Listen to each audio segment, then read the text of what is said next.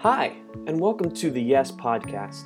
Here, we share a collection of real stories told by real people who have said, I am yes. I am young enough to serve. We hope these stories and the lessons in them encourage you and challenge you to get involved in kingdom work in your church, neighborhood, and life. Welcome to Yes.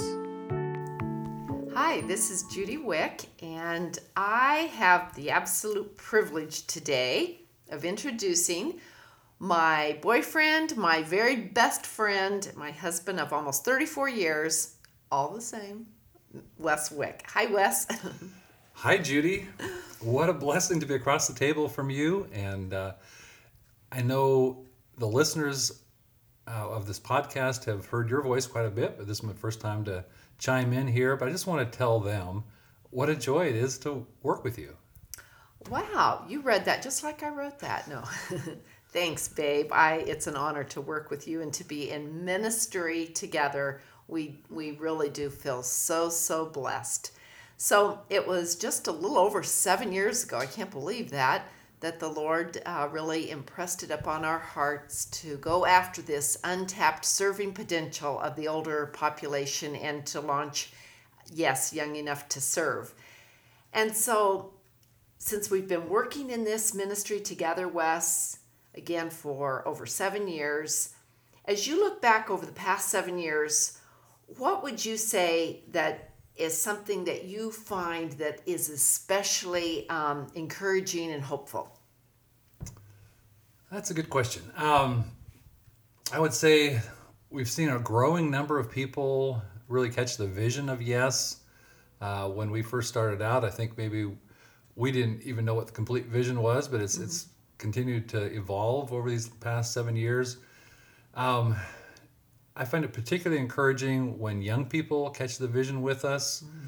A lot of a lot of folks under the age of 50 that see the p- potential of older adults and they realize this is something to get excited about just just as we get excited about uh, the potential of young people they're getting excited with us about the potential of older adults right um, the whole intergenerational relationship aspect of our ministry uh, the um, leadership uh, involvement of young people with us. Uh, those have been really encouraging uh, parts of our ministry. And now our, our focus on disciple making. I think when we first started, yes, we were just more talking generically about having a heart to serve. Hmm. But I think uh, the more we've gotten into this and looked at scripture, it's like, okay, if we have a heart to serve, what is the master asking us to do? And he's asking us to go and make disciples. So that I think has just been such a, a, valuable part of our ministry, and it just gets more exciting all the time. Uh, we're also uh, on the threshold of expanding our staff, and uh, we won't get into all the details of that right now, but uh, I think that's really exciting. Um, even this podcast, I think it's just another avenue of ministry uh, to reach more people, right. to tell more stories I think that's just a really exciting part of our, our ministry as of late. Thank you. Yeah, well, I know it meant a lot. Yet last night, just getting an email from uh, someone that listened to one of our earlier podcasts and uh, is now maybe interested in going and working uh, in the realm of missions with um, uh, teaching English as a second language over in China. So that was just like exciting to hear. Okay, so what would you say, babe, are some of the challenges that um, we've faced in launching uh, launching this ministry aimed uh, at adults over 50? It's kind of funny when we look back. We had a conversation with a colleague who had already been in this area of ministry for several years, and, and uh, his warning to us was basically don't quit your day job. And that warning came after uh, we had already decided to jump into this with with uh, both feet, both both of us with both feet, so all four feet. And um, I think uh, there, he, he said um, a lot of pastors, a lot of churches will give lip service to the importance of older adult ministry, uh, but they won't typically back it up financially. They uh, it'll kind of slip down in the priority list to number five or six and won't ever kind of make it to the top of the the list. So in some ways, I think he was accurate, but it also pointed to a need for us to, to approach this differently, I guess, than, than uh, ways that have been tried before. And I think one of the things that we saw um, starting out in this area of ministry was that it was pretty much older adults caring about older adults. Mm-hmm. And that, that paradigm is not a biblical paradigm. It's, it's something that kind of evolved in our culture but we've really separated generations too much, and and I think there's value in some separate activities and and um, you know specialized ministries, but uh, the interaction be, between the generations is so important, so so valuable, and so uh, joyful. It's a great great opportunity that we're missing out when it doesn't happen.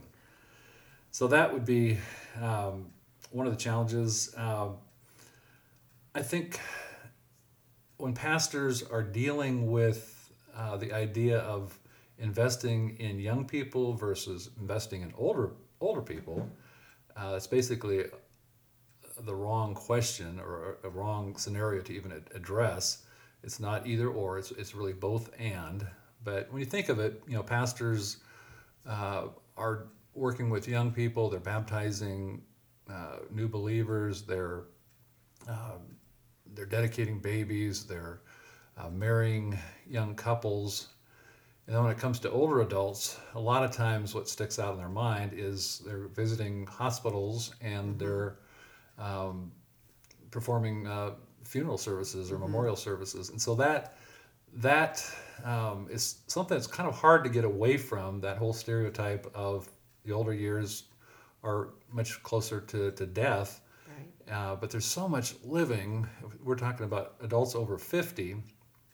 And I know when we first started, we had people ask us, you know, are you really kind of, is this about hospice? And it's like, well, that's just a very small fraction of older adult living. So um, just the perceptions, the stereotypes we've had to break through, I think those are some challenges. And, you know, to be honest, if I had a choice, if I was given the choice of investing in a young person uh, versus somebody that's close to dying, uh, I think that the natural choice would be invest in in the younger people. But it's not a question of either or. It's a question of both and and how can we uh, use the talents, the gifts, the experience of older adults, not only to bless their own generation, to but to bless the whole body. And how can we use the young people uh, interacting with every generation in the church to, to be a blessing to the whole church, not just their own their own mm-hmm. peer group. And I think that's been one of the exciting things, Wes, when we've been able to go into churches and and share, um, you know, just some of these concepts with people and see them look at the younger generation and just with fresh eyes and realize that wow it's not just oh they need us and our wisdom and our experience the older generation but when we really say hey what we need the younger people we need their expertise in technology, their cool factor. We need their energy. There's so much about them that we need. And so when we embrace each other, it's just a win win for the kingdom. Absolutely. You know, I just yeah. love that. Okay. Even, even, getting ready for this podcast, um, I'll just tell the listeners that you were on the phone with our nephew Kyle, just trying to work out some of the technical aspects. So uh, if we had to go go at this alone. Oh, hun, let's not bore them with idea. Uh, those, it's true. I had to call my much younger nephew because I need the help of the younger generation. Yeah, and just so many areas. Again, looking at scripture, um, when you think of the uh, disciples kind of pushing away the younger person, and what Jesus said to them wasn't, "Hey, you need to pour into their lives. He said, no, you need to become mm-hmm. like them. Unless you become like a child, uh, you're not going to even enter the kingdom of, of God. So um, it's really important that, that we value young people in our uh, ministry as well as them valuing older adults. It's, it's just a win win when that happens. Absolutely. Now, I know that sometimes uh, we're walking a tightrope in trying to help stir older adults toward serving, relationships with younger people, and intentional um, disciple making. And so this just becomes a tightrope to try and, and, and get all of this. How can you address that, babe?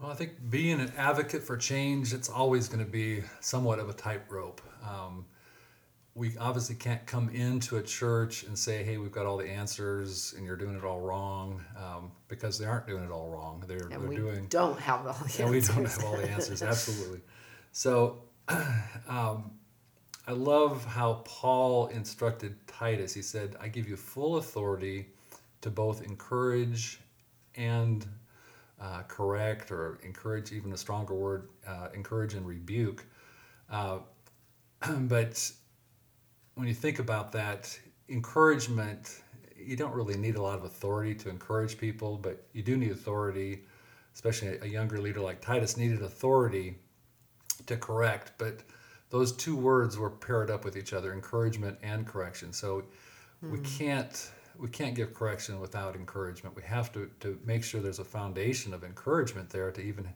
uh, have an audience with with people and have them receptive to thinking about things differently. And and if we can not just point to things from our, our own uh, biases, our own cultural perspective, but really point people to Scripture, that's our safest, safest Right. ground to stand on. And so I think a lot of the things that we've stepped into, I, I don't think there's an intention, people have not been intentional about being non biblical, but they just really haven't sought Scripture in terms of how should this work? A lot of times, the starting question, as somebody's assigned the responsibility of working with older adults, they might say, Well, what do older adults like to do? And that's probably not the best question to start with. Uh, you know, it's really what is God calling us as older adults to do with the, the time, the you know the gifts, the the wisdom, the experience, the relationships, all the things that He's uh, given us. Uh, how can we be the best stewards of those for His kingdom? And as when you start asking the question, what do older adults like to do? You kind of end up with a little bit more of a complacent model of ministry and, and a lot of field trips and potlucks, and we're not against those, but just it's, it's just really important to um, to challenge people and to, to make sure that they're going out full throttle for the Lord and, and not not holding back. And I know, like, even this week, um, with one of the churches that we're working with, and new leadership has come in, and it's like they're just really wanting to get it right with uh, the older group.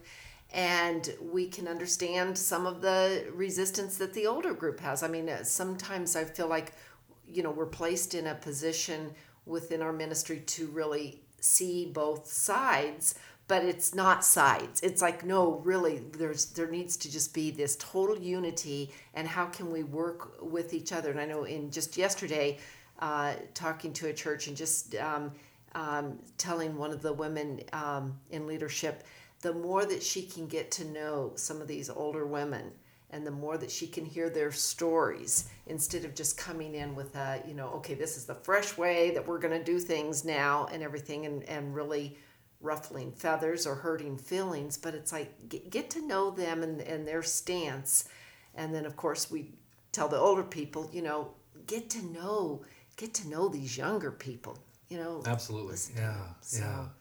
And I think if we work side by side as opposed to my group's going to talk to your group and Yeah. but really being part of a team together that's one of our areas of emphasis in the ministry when we go to churches we're really encouraging them to develop a, a real strong intergenerational team and that puts people side by side um, in conversation where you really uh, start hearing people out as opposed to uh, just kind of formulating our own perspective within our own peer group because it's it's a jaded perspective when we only have our own uh, our own vantage point. There's a, there's a broader vantage point um, to embrace, uh, and, and we really benefit when we interact more with other generations. Well, Wes, if you could highlight one compelling principle from Scripture that stands out as we move forward with yes, what would you say that that one would be, hon? Oh, I guess what comes to my mind is 1 Corinthians 12, uh, where Paul talks about the church being the body of Christ. And that is such an important symbol and something that, you know, we think of the bo- body of Christ, the family of God, both of those uh, pictures or metaphors um, of really a lot of interdependence. Uh, you know, if you really th- think that we're going to be independent as adults over 50 and just kind of go at this ourselves and figure it out ourselves, we're kind of fooling ourselves. We're not designed to be independent people. We're we're designed to be interdependent as part of the body. And uh, you know, in that passage of scripture, it talks about uh, the head cannot say to the foot, "I have no need of you." The, the hand or the, the eye cannot say to the hand, "I have no need of you." Mm. And so both of those, uh, sometimes we, we approach older adults as though they're the victims, but in this passage, it's really the emphasis is on the head not saying to the foot, uh, the, the eye not saying to the to the hand. And so we have to look at our own lives. How can we, who have we ignored and who's kind of been outside our peripheral vision and we've just kind of made them invisible. And so sometimes it's it's younger younger people in the church. We've just kind of overlooked them and we've just kind of sought out our peers and, and let everybody else have their own friendships and everything. But I think just that if you can read through uh, 1 Corinthians 12 from a generational perspective, there's different ways to look through that scripture, but uh, just the interdependence that we have as the body of Christ, and if we can really embrace that and realize, okay, uh, there's probably somebody I've been ignoring in the body. Um, and, and when Jesus came to earth, he, he went after the people that were being marginalized, people that were being ignored. The mainstream uh, was missing, missing the poor, they were missing the sick. They were they were just avoiding um, a lot of the people that needed Christ. He went to the hung out with the sinners and, and others that needed needed him. And uh, so, if we try to to do everything uh, from a marketing standpoint, uh, you know, I was a business major as an undergraduate, and I probably my favorite subject was marketing. But uh, we were never called to be the business of Christ.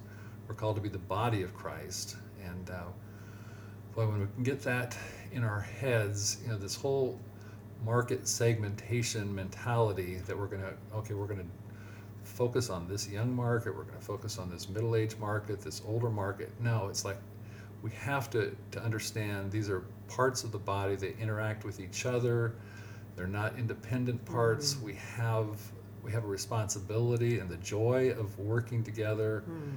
And if we can really grasp that, uh, the body of Christ is much stronger when we when we uh, appreciate the variety within the body. Absolutely. Well, thank you so much, Wes, for coming by today.